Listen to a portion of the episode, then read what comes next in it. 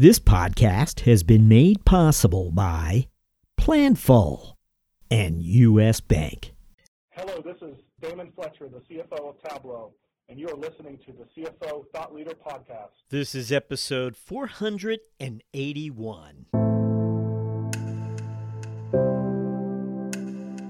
About two years ago, we decided that uh, it would be good to bring in outside capital from potentially a, a longer-term strategic investor, private equity investor who could add strategic value to the company. Clearly, some of our uh, investors had the opportunity basically to cash out at a nice 35% return on where the stock was at that time, or they uh, many of them chose to stay in the company and so that they could uh, potentially get an even bigger return down the road if the company were to go private or if we were to sell to a larger company through an acquisition. So I think that was a, a, a very nice structure that was quite elegant for our current investors and allowed them to either participate in the short term or uh, participate in the long term.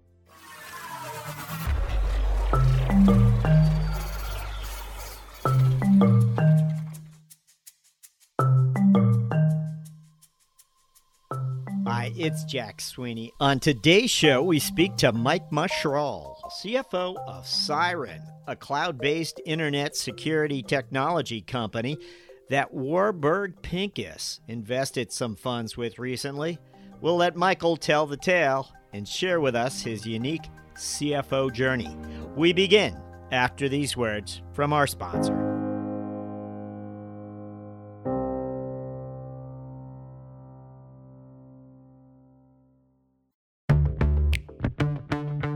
In an ever changing world, it can be tough to keep up with the latest FP&A trends and innovations that keep you ahead of the game.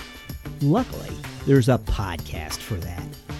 Tune in to Being Planful, the podcast for finance leaders and planning experts, and stay in the know about what's happening in planning and forecasting. Guests like influencer Chris Ortega, Boston Red Sox CFO Tim Zue, and Brian Lapidus of AFP will keep you up to speed on how you can put finance in the driver's seat this year. Find the full episodes at beingplanful.com or wherever you get your podcasts. P.S. Think you might make a great guest on the show? Shoot host Rowan Tonkin an email at beingplanful at planful.com.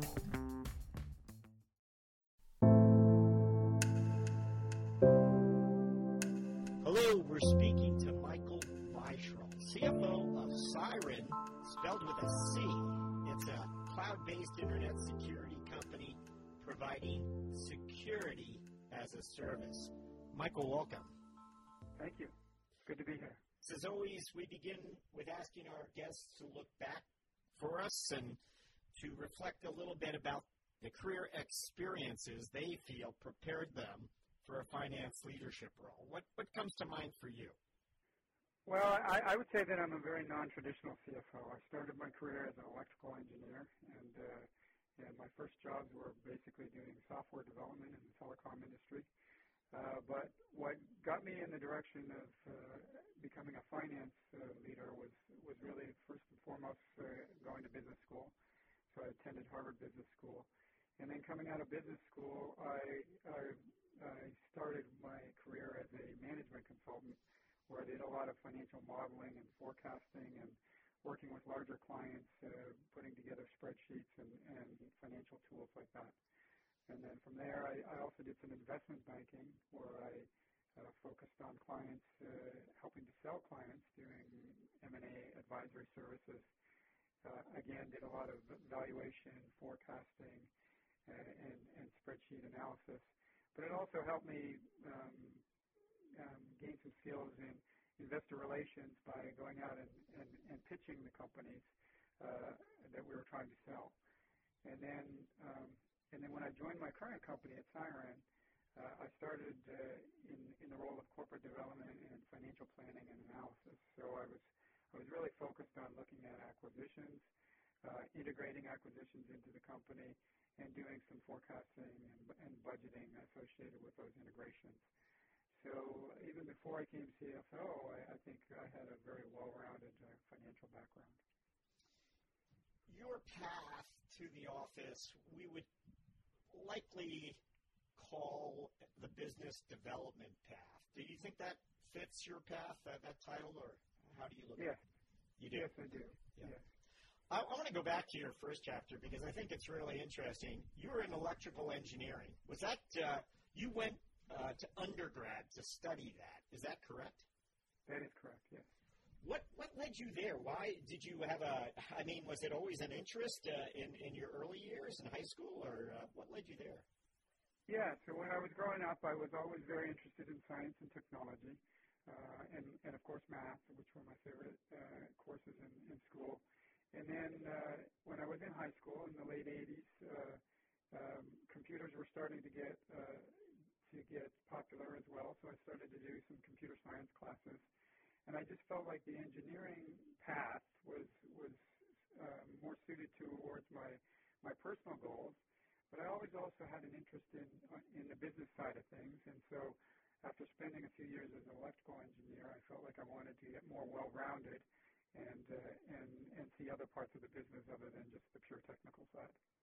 So, so you just applied to Harvard Business School and they quickly let you in. Um, that, was there a restlessness on your part here? I mean, um, or a frustration back at that earlier period, or, or not necessarily?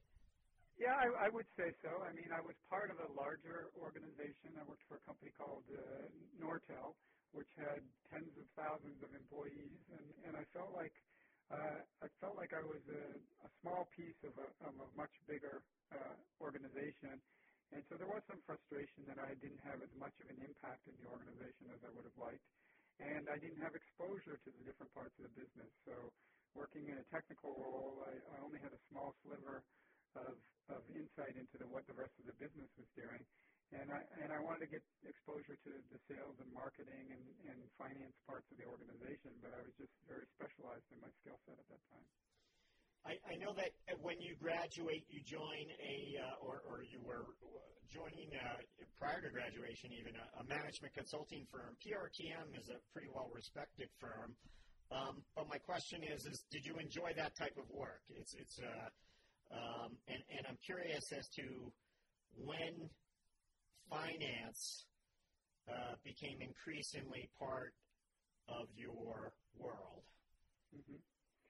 So yeah, my I, I really enjoyed my time with PRTM. Um, I think what was really exciting to me was the fact that as a management consultant, I was brought into different companies uh, and got to on, on different projects, and I got to see kind of the pros and cons of of each each type of company. And it's you know typical projects would length would would vary in length from four to maybe eight months in duration. And so in a, in a few years, you could get to see um, uh, uh, the way different companies operate, and and and and basically take away some of the pros and cons of each of those companies, and then apply that to your next project or your your next role. Um, as a management consultant, I, I, I got involved often in, in different types of, of, of projects. Some of them were related to rolling out new products and services. Some of them were related to cost savings initiatives within the organization or improving the ROI on, certain projects. And each each one of those projects would typically have a financial modeling component to it, uh, where you had to be very proficient in putting together Excel spreadsheets and forecasts and, and models uh, looking out into the future. And I think that was really my, my first exposure to getting into the to the finance role. Thank you for uh, permitting me to ask you a few extra questions there about your, your early years. Uh, so often the traditional first chapter is a is a stint in public accounting. So when um, we come upon a finance leader uh, that has such a uh, interesting first chapter as yours, sort of a transitionary chapter uh, in the early years, I think it's always worth sharing. So thank you. Now I want to ask you about Cyren. Uh, tell us about uh, these types of offerings. Let's let's find out what type of offering this is first of all. Sure. So Cyren is a is a publicly traded uh, cloud internet security company.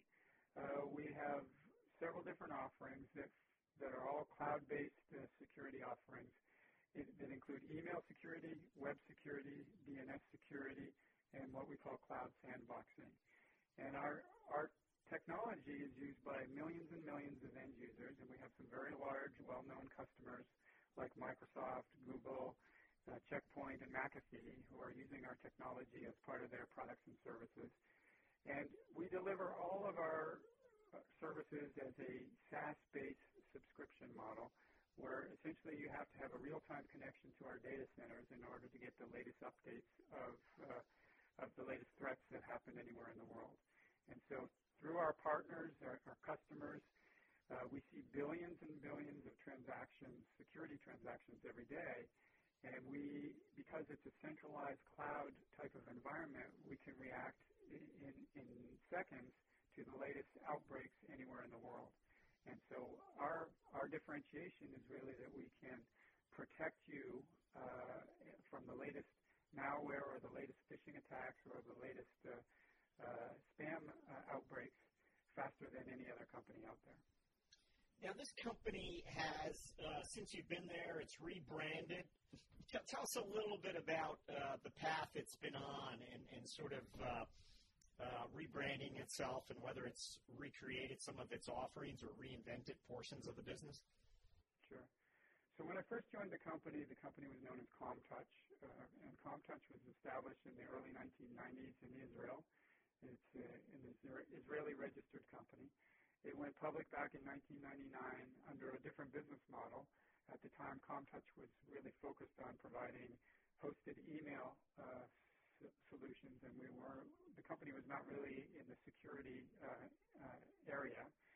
Uh, but then um, a, lot of the customers that, that Commtouch was providing early service to were uh, a lot of the dot-com companies back in the late 90s and early 2000s. And that market obviously went through a tremendous overhaul when, when the dot-com bubble burst.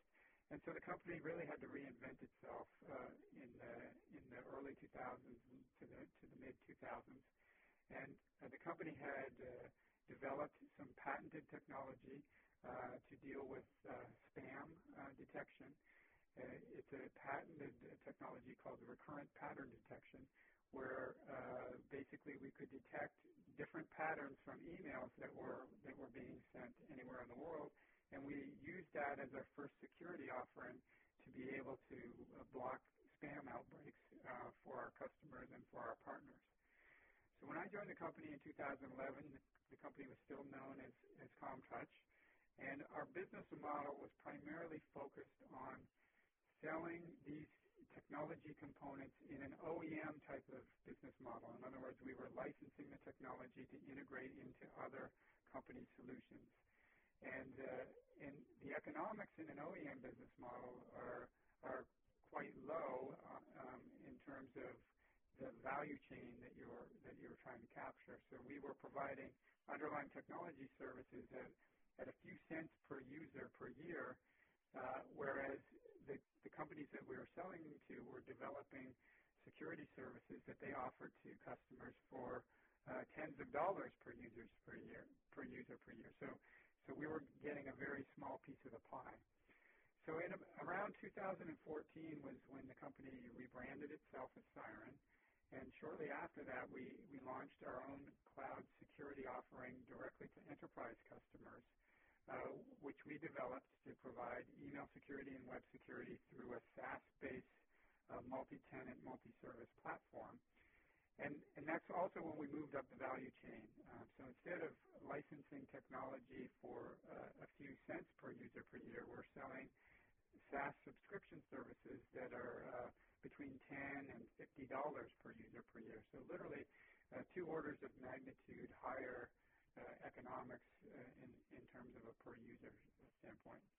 So for the past three to four years, we've been really focused on building out that SaaS enterprise business, which we call our enterprise uh, services business, and, it's become our fastest growing piece of the business.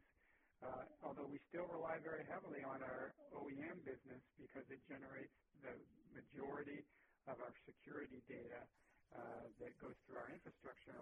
to provide better protection and detection capabilities to our end customers. So your rise uh, on the ladder from corporate development executive really to uh, vice president of financial planning and analysis, and then into um, the finance leadership office, uh, sort of parallels this company's move to this high value security uh, space. Am I uh, correct, or how, would you uh, characterize it? I, I think that's a fair characterization. When I joined the company, we did have a different CEO and CFO who were based in Israel, and we have substantially increased our operational footprint in the U.S. And I was the first employee in the Washington D.C. area where we opened an office, and our CEO was also based in this area, who replaced the previous CEO. And so um, our goal was really to establish uh, more of a of a direct enterprise business that was focused on growing the business in the U.S. and in Europe, and uh, we established our um, U.S. headquarters here in, the Washington D.C. area, in McLean, Virginia. Now, as you uh, take on sort of the leadership role, did you have ideas as to how you want to maybe change how finance was organized, or maybe you were looking to add some additional skills in some area? Uh, anything come to mind when when uh, I ask you about your your arrival in the CFO office and how uh, you'd like to organize things? So, so I think there were two key changes that we made. I think the, the previous CFO uh, was under the impression or had the had the intent of centralizing all of the finance operations into one uh, central headquarters here in the U.S. Even though we had oper- operations in Israel, in Germany, in Iceland, um, and and he, in an ideal world, he wanted to be able to have everybody locally here in one office and remotely manage the finance uh, operations in each of those countries. But what we quickly learned is that uh, when you have, you know, 50 to 100 employees in each of these countries, there are local requirements in terms of uh, dealing with payroll, dealing with suppliers, dealing with banks in each of those locations. And it wasn't really realistic to uh, centralize all the finance functions under under one location. And so we, I ended up keeping the, the key finance staff in Israel and Germany and in Iceland. Uh, but what we did do is we centralized all the corporate uh, finance roles and the corporate consolidation functions here in the U.S. And, so basically on a quarterly basis, when we roll up the numbers, we do that from the U.S., but we rely on our on our local finance staff there. And then the other key thing that, I saw the need for was uh, because I did not have a, CPA background or an accounting background, I did need to bring in an expert to help me out uh, with dealing with our auditors and dealing with the accounting standards. And I was very fortunate to hire uh, a corporate controller who then became our, our, our VP of finance here. And he came directly from our auditors. So he was a former uh, EY auditor on our account in Israel. And so he knew the company already coming into the company and and obviously knew the accounting standards and, and requirements for U.S. GAAP and, and SEC filing requirements and so on.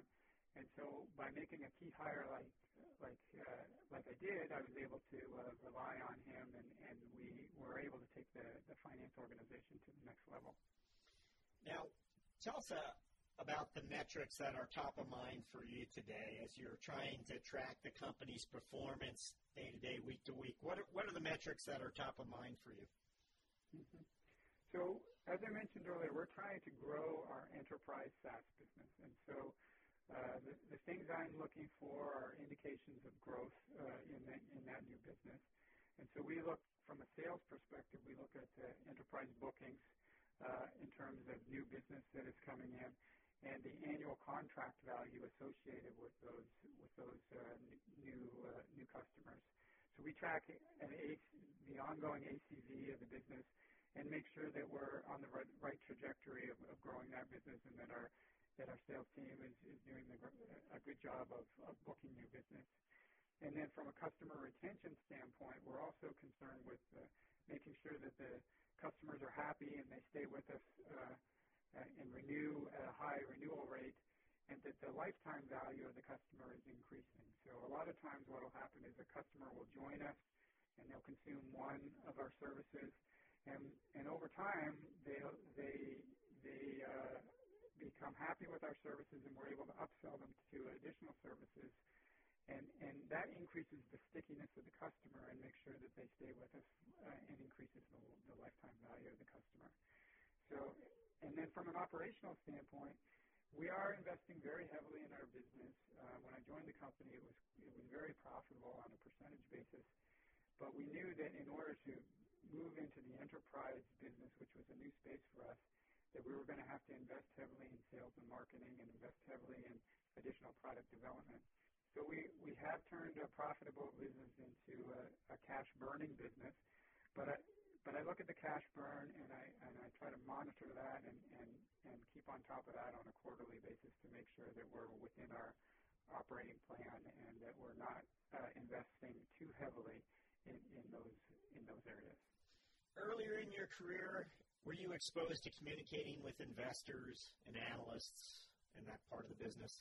Is that something that you uh, you arrived there with some experience, or is this learning on the job?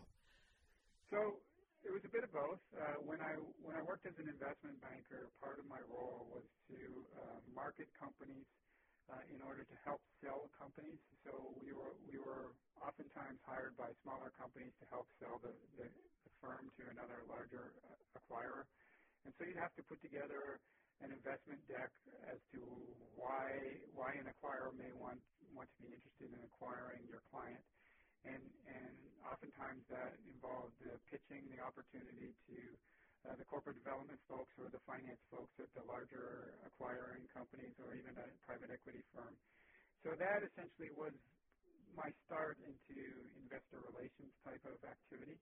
But when I joined the company, when I joined Cyren and, and, and became a public company CFO, uh, the, the whole IR piece of it became uh, a job requirement. Of course, we do our quarterly earnings calls, and then we also interact with the analysts who follow the company, and uh, we participate in investor relations activities to bring in new investors into the in, into the company as well. And so uh, it was a bit of a learning on the job, but uh, now that I've been at it for over five years, I think it's something that's become second nature to me. Originally or initially, were you surprised how much time that took of your day at times? Yeah, absolutely. I mean, especially since uh, you know different different investors have different uh, uh, perceptions of, of of of how much information that they they can get directly from the company, and some some investors, even if they're small investors, feel like they they have the right to call up the company and ask for a status update, or or try to set up a call directly with the CFO to try to figure out, out what's going on in the company. But as a public company, we have to be very careful about the full disclosure rules and and Reg FD and make sure that we're not uh, sharing information with any one investor that we're not sharing with all of our investors. Uh, but it is it is a time-consuming activity. Uh, uh, but there are certain things that we're able to say, and uh, other things that we can only talk about when we're in a broader audience, like on our quarterly earnings calls. Now, I have to believe uh, this being a subscription-based uh, company now that that in fact one of the non-financial metrics you pay close attention to clearly would be customer attrition or something related to measuring customers. Are there others? Are there other areas of non-financial metrics that you're you're looking at, maybe related to employees or, or what have you? Yes, there are. So on the operational side of things, uh, because we're a, a security company, um, we, you know, part of our value proposition is to the customers is to protect them from from different types of security outbreaks, and and so when you catch all the threats properly, um, there's no issue.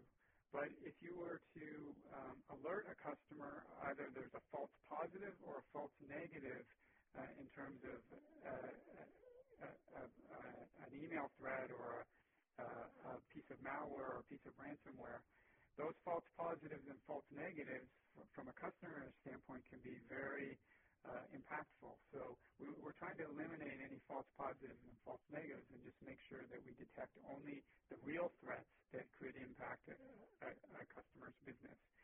Um, and you're right on the employee retention aspect of it. Uh, is also another key metric that we that we work on. Uh, you know, our our largest R&D uh, office is based in Israel. It's a very uh, competitive technical environment in terms of hiring and, retaining folks. And so our ability to hang on to technical talent, especially in Israel, is, is definitely a key. When we come back, CFO Mike Myshrall shares his finance strategic moment. The business landscape is changing quickly. As the pressure to manage expenses efficiently and strategically increases, you need solutions that not only help drive down costs and improve efficiencies, but meet the changing needs of your business. At US Bank, we can help.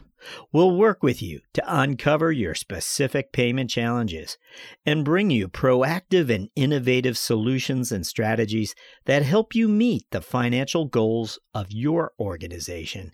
Our commitment to doing the right thing for our customers has earned us the designation of one of the world's most ethical companies from the Ethisphere Institute for six years in a row. To learn more, visit us at usbpayment.com. Well, we'd like to ask for what we refer to as a finance strategic moment, and this is where, uh, and I'm sure you've had many of these during the course of your career, but where uh, in your role as a finance leader you're able to see an opportunity or a risk given your lines of sight into the organization and the numbers. Does anything come to mind when I ask for a finance strategic moment? Sure. So, so we've done uh, multiple capital raises throughout my tenure here in the past five years. So we've done public, uh, secondary public offerings uh, where we brought in about $25 million in, in, two different public offerings, and we've we've raised capital through convertible notes, uh, which uh, which are also a way to uh, bring capital into the business, but uh, about two years ago, we decided that uh, it would be good to bring in outside capital from uh, potentially a, longer-term strategic investor, a private equity investor who could add strategic value to the company. And so uh, we did a private placement with a with a fund called Warburg Pincus out of New York. And Warburg Pincus is a, well-known private equity investor they're a long-term growth investor. They have over $44 billion under management. And we initially took in about $20 million from them for a 20% stake in the company. Uh, but uh, Warburg was interested in investing more in the company, uh, but we weren't ready yet to sell the company to go completely private. So what we did is we structured a transaction that would allow Warburg Pincus to acquire up to 75% of the outstanding shares of Cyren so that we would remain as a public company. And, and that would allow them to increase their ownership in the company. And it would also allow some of our existing investors the opportunity to either sell their shares to Warburg for, for a nice return or if they view if they wanted to participate in the long-term uh, um, uh, potential upside in the in the shares alongside of Warburg Pincus, they could choose not to sell their shares. So uh, shortly after we did the the uh, the PIPE investment, Warburg did a public uh, share tender offer at about a 35% premium to where we were currently trading, and um, and their intention was to acquire up to 75% of the company, and they, they got up to 52% of the company. So clearly, some of our uh, investors had the opportunity basically to cash out at a nice 35% return on where the stock was at that time, or they, uh, many of them chose to stay in the company and, and ride it with Warburg so that they could uh, potentially get an even bigger return down the road if the company were to go fully private or if we were to sell to a larger company through an acquisition. Uh, so I think that was a, a, a very nice structure that was quite elegant for our current investors and allowed them to either participate in short term or uh, participate in the long term. Wow, interesting chapter. Thank you, uh, thank you for sharing that. We're going to jump to our mentoring round, where I get to ask you several quick questions now about uh, intended to inspire and mentor future finance leaders. What is it that's exciting you about finance and business now, today? What is it? So I, so I think, first of all, being part of the security industry, it's a very high growth industry. Uh, there's a, there's a lot of uh, new threats that are coming out all the time. There's a lot of new startups in the company in, in, in the industry that are that are popping up everywhere. I mean, this week in San Francisco is is the annual RSA conference where uh, where many of the security companies go to exhibit uh, their their offerings, and there are over a thousand companies in, in the security space. So the fact that uh, Cyren has an ability to participate in this exciting space and, and really ride the upside of, of that, I think is very exciting. And then from a finance standpoint, um, we uh, we went through a, a, transition over the past year. Uh, initially, uh, we were considered a foreign private issuer on, on the NASDAQ. So that means uh, that we would file 20F annual reports. Uh, and now that, that Warburg Pincus is a majority owner in the company, we're considered a, domestic issuer on, NASDAQ, and, therefore we're subject to the typical filing requirements of a 10K annual report and, and 10Q quarterly reports. So for us internally, uh, we're getting to learn the, the new filing requirements and, the different accounting standards.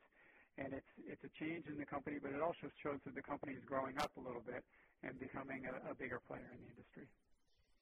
What do you wish someone had told you uh, as you started your CFO tour of duty as you stepped in that office the first time with all the responsibilities of finance leadership. What is it that you wish someone had uh, whispered in your ear or provided you with? So, I, so I think uh, I think the one of the things that I learned over the past few years is that uh, you, you, you can never predict uh, where the market is, is going in terms of the the, shares of the, of the stock market. Um, you know, the investor relations aspect of my job is, is an important one, um, and, and we do spend a lot of time um, focusing on that. But at the same time, you have to run the company as if it were your own private company and, and not really worry about the share price. So I, I think if somebody were were to advise me in the beginning to, to focus on fundamentals and, and not worry too much about um, you know uh, quarterly investments or quarterly earnings calls and, and our and our investor relations aspect of it, and just focus on the fundamentals. I think that would have been uh, uh, some good advice. Do you have a personal habit or a routine that you believe has contributed to your professional success? Um, I do. I, I think so. You know, I I'm a I like to exercise very regularly, and uh, in fact, I, I was the one who chose where the office location is here in, in the DC area, and it's relatively close to my house so that I can run and bike to work. And and and I find that that uh, if I do that on a regular basis, it really gives me an opportunity to kind of clear my head and think about what my priorities are when I'm on my way into the office. So instead of sitting in traffic and, and worrying worrying about the traffic, uh, if I'm doing a 45 minute run to work and, and basically clearing my head before I get into work, I think it helps me focus. Right. And just to, just to mention about the Washington D.C. area, the balance of your career, you stayed there. You must have had opportunities or recruiters that wanted to relocate you. Uh, one would believe that you uh, like uh, staying in that geography. Yes, that's that's true. I, I, had, I did move here after I graduated from business school, uh, and have been here for now for over 20 years. I think it's a nice area.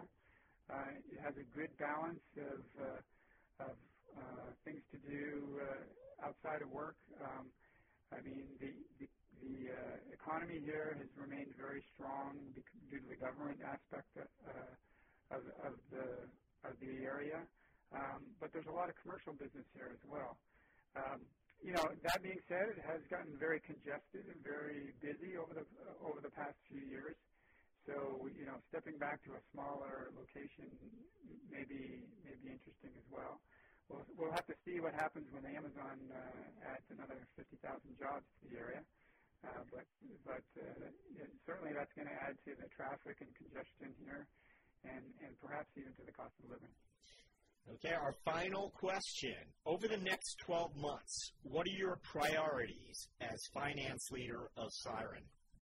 So, uh, so first and foremost, you know, we're, we're transitioning to to becoming the domestic issuer, and so making sure that we get our filings in order with our with our 10K annual report and our quarterly uh, 10Q reports. Uh, we are also transitioning to a new ERP system this year. Uh, we've been on uh, SAP for uh, close to 10 years now, and it's it's gotten a little stale for us, and so we're migrating over to a new system that I think will help us grow and be more flexible for us into the, future. And then we're launching two new products this year that I think could be very significant revenue growth drivers in the second half of 19. And so uh, what we're really looking forward is whether or not those, uh, those two new product offerings are going to have the revenue impact that, that we hope uh, will have a significant uptick on,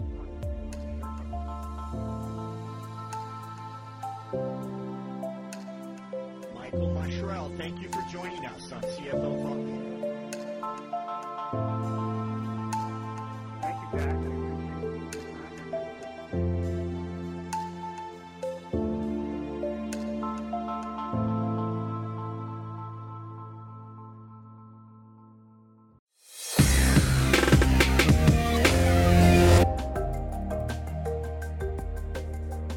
Hello, listeners. Do us a favor. Be certain to subscribe to CFO Thought Leader on Apple Podcasts, or if you're an Android user, check us out on Spotify or Google Play. If you like the show, please recommend it to a friend. Oh, and by the way, the CFO Yearbook 2021 print edition debuts on Amazon this quarter featuring 100 profiles of finance leaders from our 2020 season. Would you like to learn more about our CFO guests? Order the CFO Yearbook 2021. Thank you for supporting our efforts to bring you career journeys of CFOs driving change. We'll be back with another episode very soon. Thank you for listening.